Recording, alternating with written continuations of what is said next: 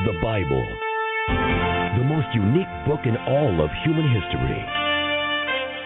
It claims to be divine in origin, and it delivers a message that, if true, affects every human being on the planet Earth, in this life and in whatever awaits us when this life is over. The Bible is unique in its survival. Over the past 2,000 years, no other book has been subjected to the intense scrutiny that the Bible has endured. Generations of linguists, historians, and archaeologists have explored the details of the Bible's production and tested the accuracy of its transmission to us today. Critics and foes have come and gone. Problems have been raised and solved, and still the Bible stands, totally alone in the degree of its historical accuracy and reliability. The Bible is also unique in foretelling future events. The Old Testament alone contains over 2,000 specific predictions about people, cities, nations, and empires. Predictions made hundreds of years before being perfectly fulfilled in history. The Bible is unique in its influence. It's been called the fountainhead of Western civilization and is by far the most quoted text in America's founding documents. Millions of men, women, and children from every station and walk of life have felt the liberating, redeeming power of this book of books, and their changed lives have changed the world and the course of history. The Bible Live with Soapy Dollar is your opportunity to hear this unique book, the entire Bible, every year. Now, here's the host of the Bible Live, Soapy Dollar. And a very good evening to you, everyone do you ever get discouraged? what kind of a crazy question is that, right? These are such difficult times that we're living in here in the 21st century of the United States of America. As a society, we seem to be undergoing a tremendous stress right now. It's a time of redefining, deciding who we have been, who we are, who we're going to continue to be as a nation. Whether you believe it or not, the truth is, historical, actual facts about this great land is that we began as a Christian nation. Not that every person who ever came here was a Christian, but the principles of Scripture, God's love, fallen sinful man, basic biblical doctrines and teachings, they are what shaped our nation. This book that we read each and every night shaped our Constitution and our nation for a couple of centuries, and then we began to walk away from that legacy of faith. And wow, where we are today, it is astounding. But don't be discouraged. I went to our little church gathering. We had supper and fellowship and prayer it just really did wonders. I hope you have a congregation of people that you really can trust and know that are wise and godly and committed. Not that we have all the answers at all, but that we can at least get on our knees together and pray for our nation and then stay in the saddle. Keep praying, keep working, serving our God and serving our fellow man. We must be salt and light. The real church, those who truly know Christ, that is the answer to these times. Not everyone who calls himself a Christian as you know, not every building that has a steeple on it is Christian in any real sense. There are lots of false teachers, lots of false churches. So you have to be careful and you have to sincerely seek after the Lord. We are the key. That's what the scriptures say. If my people who are called by my name will humble themselves and pray and seek my face and turn from their wicked ways. Well, my little diatribe over with. We're going to finish the book of Ezekiel tonight. Right now, our wisdom and worship segment from Psalm 124, another one of the songs of ascent or the pilgrim psalms on the Bible Live. Psalm 124. If the Lord had not been on our side, let Israel now say, If the Lord had not been on our side when people rose up against us, they would have swallowed us alive because of their burning anger against us. The waters would have engulfed us. A torrent would have overwhelmed us. Yes, the raging waters of their fury would have overwhelmed our very lives. Blessed be the Lord, who did not let their teeth tear us apart. We escaped like a bird from a hunter's trap. The trap is broken, and we are free. Our help is from the Lord who made the heavens and the earth. End of reading Psalm 124. You sent me a gave me a new life, filled with compassion to share your great love. Show me a way, I want to know you, guide me in truth. Is the Bible Live with Soapy Dollar.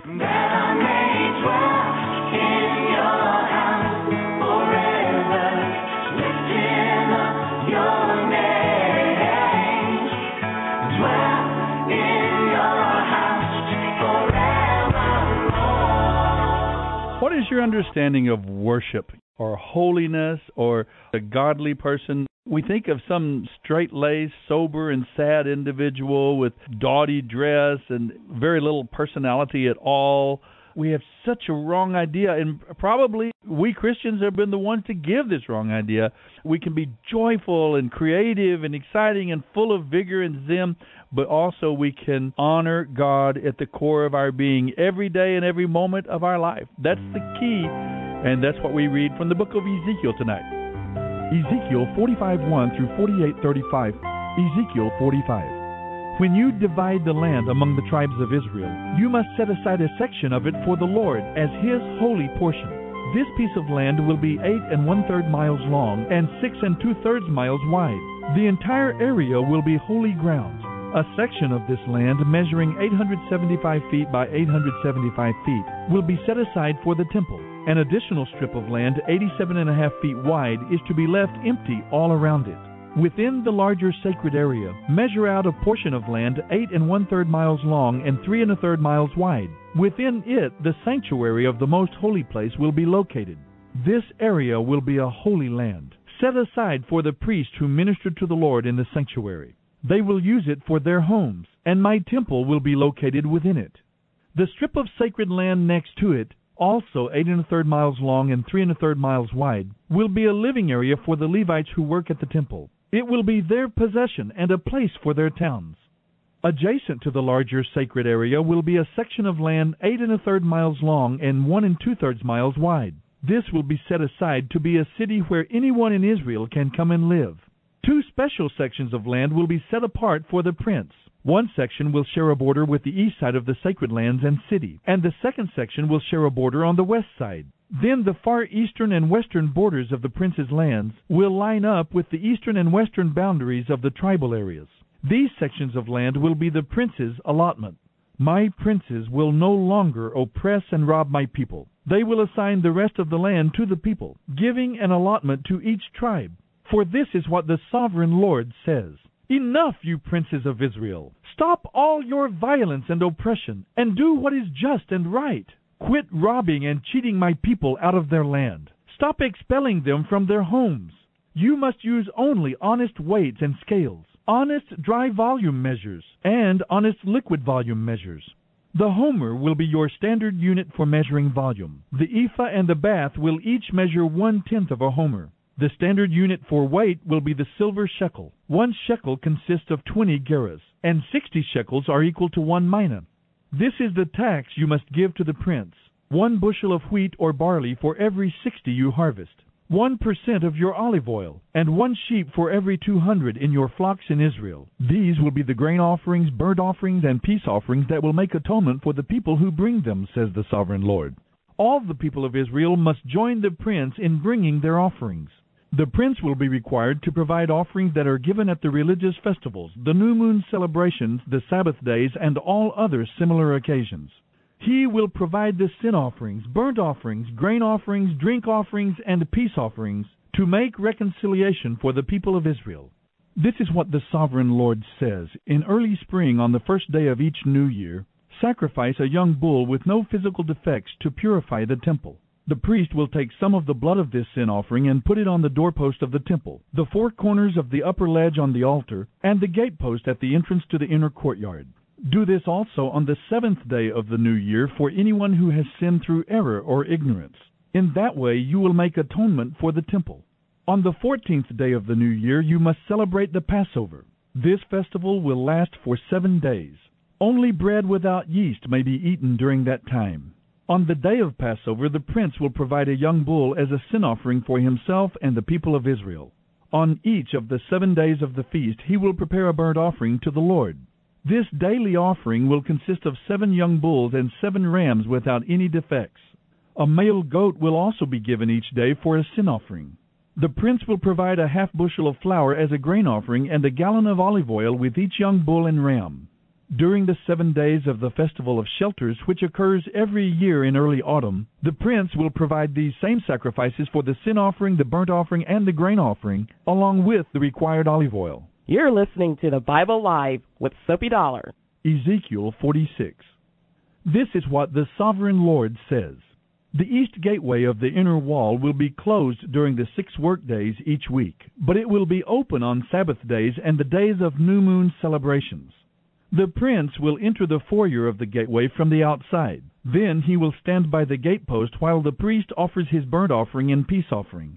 He will worship inside the gateway passage and then go back out the way he came. The gateway will not be closed until evening. The common people will worship the Lord in front of this gateway on Sabbath days and the days of new moon celebrations.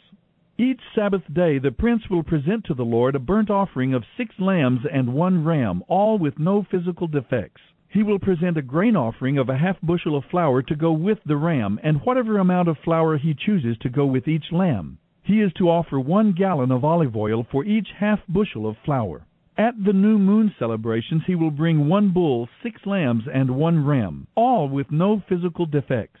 With the young bull he must bring a half bushel of flour for a grain offering. With the ram he must bring another half bushel of flour. And with each lamb he is to bring whatever amount of flour that he decides to give. With each half bushel of flour he must offer one gallon of olive oil. The prince must enter the gateway through the foyer, and he must leave the same way he came. But when the people come in through the north gateway to worship the Lord during the religious festivals, they must leave by the south gateway. And those who entered through the south gateway must leave by the north gateway. They must never leave by the same gateway they came in. They must always use the opposite gateway. The prince will enter and leave with the people on these occasions. So at the special feasts and sacred festivals, the grain offering will be a half bushel of flour with each young bull, another half bushel of flour with each ram, and as much flour as the prince chooses to give with each lamb. One gallon of oil is to be given with each half bushel of flour. Whenever the prince offers a voluntary burnt offering or peace offering to the Lord, the east gateway to the inner courtyard will be opened for him to enter, and he will offer his sacrifices just as he does on Sabbath days. Then he will turn and leave the way he entered, and the gateway will be shut behind him. Each morning a year-old lamb with no physical defects must be sacrificed as a burnt offering to the Lord. With the lamb a grain offering must also be given to the Lord about two and a half quarts of flour with a third of a gallon of olive oil to moisten the flour. This will be a permanent law for you. The lamb, the grain offering, and the olive oil must be given as a daily sacrifice every morning without fail. This is what the sovereign Lord says. If the prince gives a gift of land to one of his sons, it will belong to him and his descendants forever. But if he gives a gift of land to one of his servants, the servant may keep it only until the year of Jubilee, which comes every fiftieth year. At that time the servant will be set free, and the land will return to the prince. Only the gifts given to the prince's sons will be permanent, and the prince may never take anyone's property by force. If he gives property to his sons, it must be from his own land, for I do not want any of my people unjustly evicted from their property. Then the man brought me through the entrance beside the gateway and led me to the sacred rooms assigned to the priests, which faced toward the north. He showed me a place at the extreme west end of these rooms.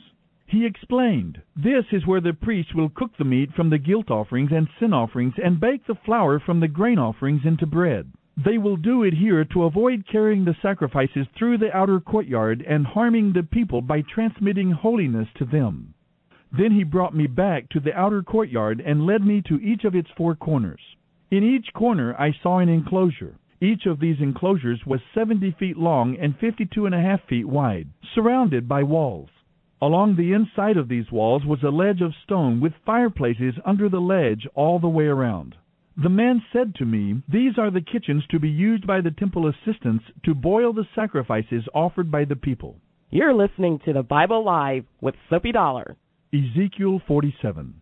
Then the man brought me back to the entrance of the temple. There I saw a stream flowing eastward from beneath the temple threshold. This stream then passed to the right of the altar on its south side. The man brought me outside the wall through the north gateway and led me around to the eastern entrance. There I could see the stream flowing out through the south side of the east gateway. Measuring as he went, he led me along the stream for 1,750 feet and told me to go across. At that point, the water was up to my ankles. He measured off another 1,750 feet and told me to go across again. This time the water was up to my knees.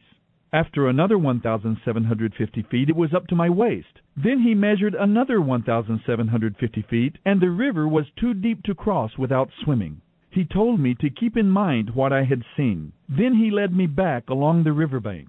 Suddenly, to my surprise, many trees were now growing on both sides of the river. Then he said to me, This river flows east through the desert into the Jordan Valley, where it enters the Dead Sea. The waters of this stream will heal the salty waters of the Dead Sea and make them fresh and pure. Everything that touches the water of this river will live. Fish will abound in the Dead Sea, for its waters will be healed. Wherever this water flows, everything will live.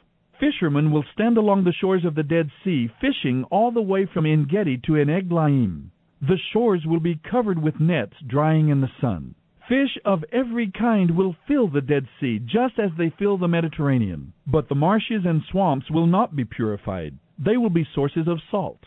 All kinds of fruit trees will grow along both sides of the river. The leaves of these trees will never turn brown and fall, and there will always be fruit on their branches. There will be a new crop every month without fail, for they are watered by the river flowing from the temple. The fruit will be for food, and the leaves for healing. This is what the sovereign Lord says. Follow these instructions for dividing the land for the twelve tribes of Israel. The tribe of Joseph will be given two shares of land. Otherwise, each tribe will receive an equal share. I swore that I would give this land to your ancestors, and it will now come to you as your inheritance. The northern border will run from the Mediterranean toward Hethlon, then on through Lebo Hamath to Zedad. Then it will run to Berothah and Sibraim, which are on the border between Damascus and Hamath, and finally to Hazer Hatticon, on the border of Hauran. So the northern border will run from the Mediterranean to Hazar Enan, on the border between Hamath to the north and Damascus to the south. The eastern border starts at a point between Hauran and Damascus, and runs southward along the Jordan River between Israel and Gilead, past the Dead Sea, and as far south as Tamar. This will be the eastern border. The southern border will go west from Tamar to the waters of Meribah at Kadesh, and then follow the course of the brook of Egypt to the Mediterranean. This will be the southern border. On the west side, the Mediterranean itself will be your border, from the southern border to the point where the northern border begins opposite Lebo Hamath. Divide the land within these boundaries among the tribes of Israel. Distribute the land as an inheritance for yourselves and for the foreigners who have joined you and are raising their families among you. They will be just like native born Israelites to you, and they will receive an inheritance among the tribes. All these immigrants are to be given land within the territory of the tribe with whom they now live. I, the sovereign Lord, have spoken. You're listening to the Bible Live with Soapy Dollar. Ezekiel 48. Here is the list of the tribes of Israel and the territory each is to receive. The territory of Dan is in the extreme north. Its boundary line follows the Hethlon road to Lebo Hamath and then runs on to Hazar Enan on the border of Damascus with Hamath to the north. Dan's territory extends all the way across the land of Israel from east to west. Asher's territory lies south of Dan's and also extends from east to west. Naphtali's land lies south of Asher's, also extending from east to west. Then comes Manasseh south of Naphtali, and its territory also extends from east to west. South of Manasseh is Ephraim, and then Reuben, and then Judah, all of whose boundaries extend from east to west. South of Judah is the land set aside for a special purpose. It will be eight and a third miles wide and will extend as far east and west as the tribal territories, with the temple at the center. The area set aside for the Lord's temple will be eight and one third miles long and six and two third miles wide. For the priest there will be a strip of land measuring eight and a third miles long by three and a third miles wide, with the Lord's temple at the center. This area is set aside for the ordained priests the descendants of Zadok, who obeyed me and did not go astray when the people of Israel and the rest of the Levites did.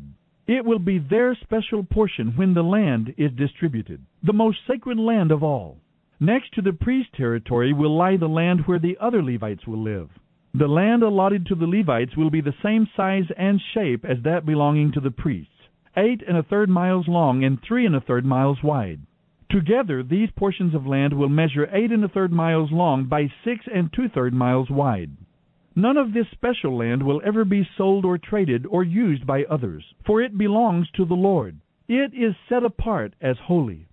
An additional strip of land, eight and a third miles long by one and two third miles wide, south of the sacred temple area, will be allotted for public use. Homes, pasture lands, and common lands, with a city at the center. The city will measure one and a half miles on each side. Open lands will surround the city for 150 yards in every direction. Outside the city, there will be a farming area that stretches three and a third miles to the east and three and a third miles to the west, along the border of the sacred area. This farmland will produce food for the people working in the city. Those who come from the various tribes to work in the city may farm it. This entire area, including the sacred lands and the city, is a square that measures eight and one third miles on each side. The areas that remain, to the east and to the west of the sacred lands and the city, will belong to the prince. Each of these areas will be eight and one third miles wide, extending in opposite directions to the eastern and western borders of Israel. So the prince's land will include everything between the territories allotted to Judah and Benjamin, except for the areas set aside for the sacred lands and the city. These are the territories allotted to the rest of the tribes. Benjamin's territory lies just south of the prince's lands, and it extends across the entire land of Israel from east to west. South of Benjamin's territory lies that of Simeon, also extending across the land from east to west. Next is the territory of Issachar with the same eastern and western boundaries. Then comes the territory of Zebulun, which also extends across the land from east to west. The territory of Gad is just south of Zebulun, with the same borders to the east and west. The southern border of Gad runs from Tamar to the waters of Meribah at Kadesh, and then follows the brook of Egypt to the Mediterranean. These are the allotments that will be set aside for each tribe's inheritance, says the sovereign Lord. These will be the exits to the city. On the north wall, which is one and one half miles long, there will be three gates, each one named after a tribe of Israel. The first will be named for Reuben, the second for Judah, and the third for Levi. On the east wall, also one and a half miles long, the gates will be named for Joseph, Benjamin, and Dan. The south wall, also one and a half miles long, will have gates named for Simeon, Issachar, and Zebulun. And on the west wall, also one and a half miles long, the gates will be named for Gad, Asher, and Naphtali. The distance around the entire city will be six miles. And from that day, the name of the city will be The Lord is There. End of reading Ezekiel 45 1 through 48 35.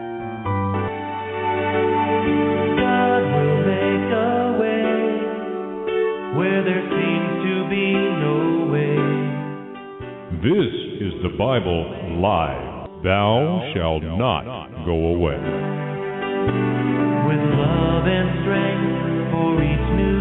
This great book of Ezekiel, we finished it up tonight, ending with this description of a new division of the land of Israel 13 districts all of them parallel portions, uh, one for each of the tribes of Israel, plus a sacred district that is mentioned first there in the center. These districts would stretch from the Jordan River or the Dead Sea to the Mediterranean. There is a place in God's kingdom for all who believe in and obey the one true God. Ezekiel is daring to dream. He is looking forward to the time when God's people would dwell together. There would be order, there would be justice, there would be righteousness, now remember, he is preaching to the people of Israel as they are in exile. Their nation has been destroyed.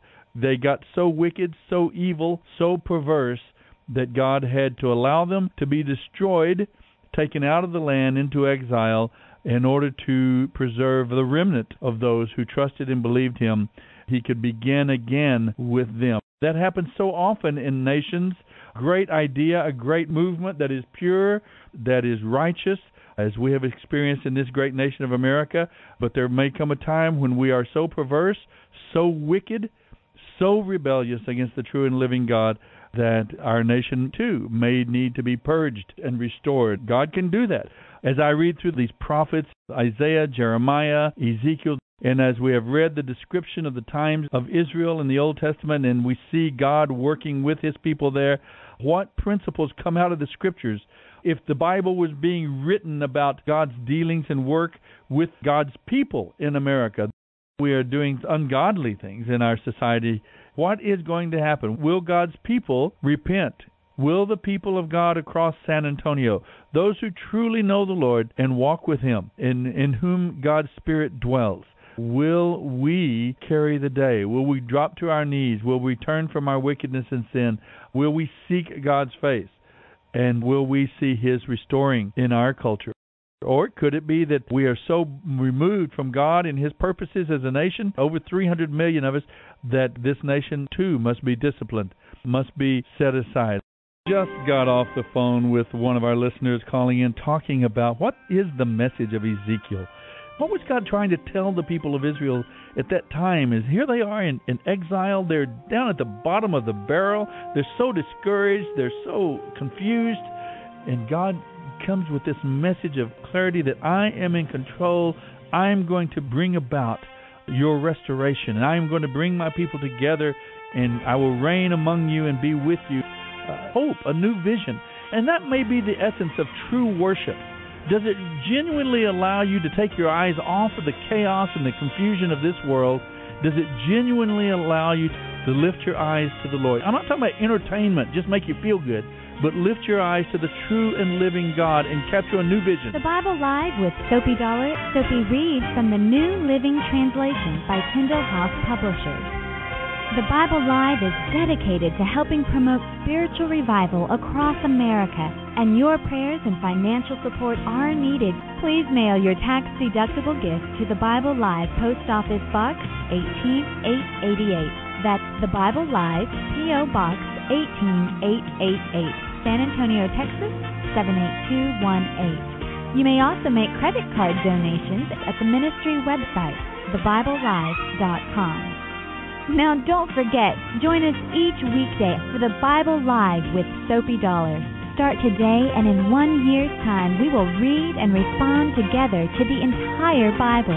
Let the most important word you hear each day be God's Word.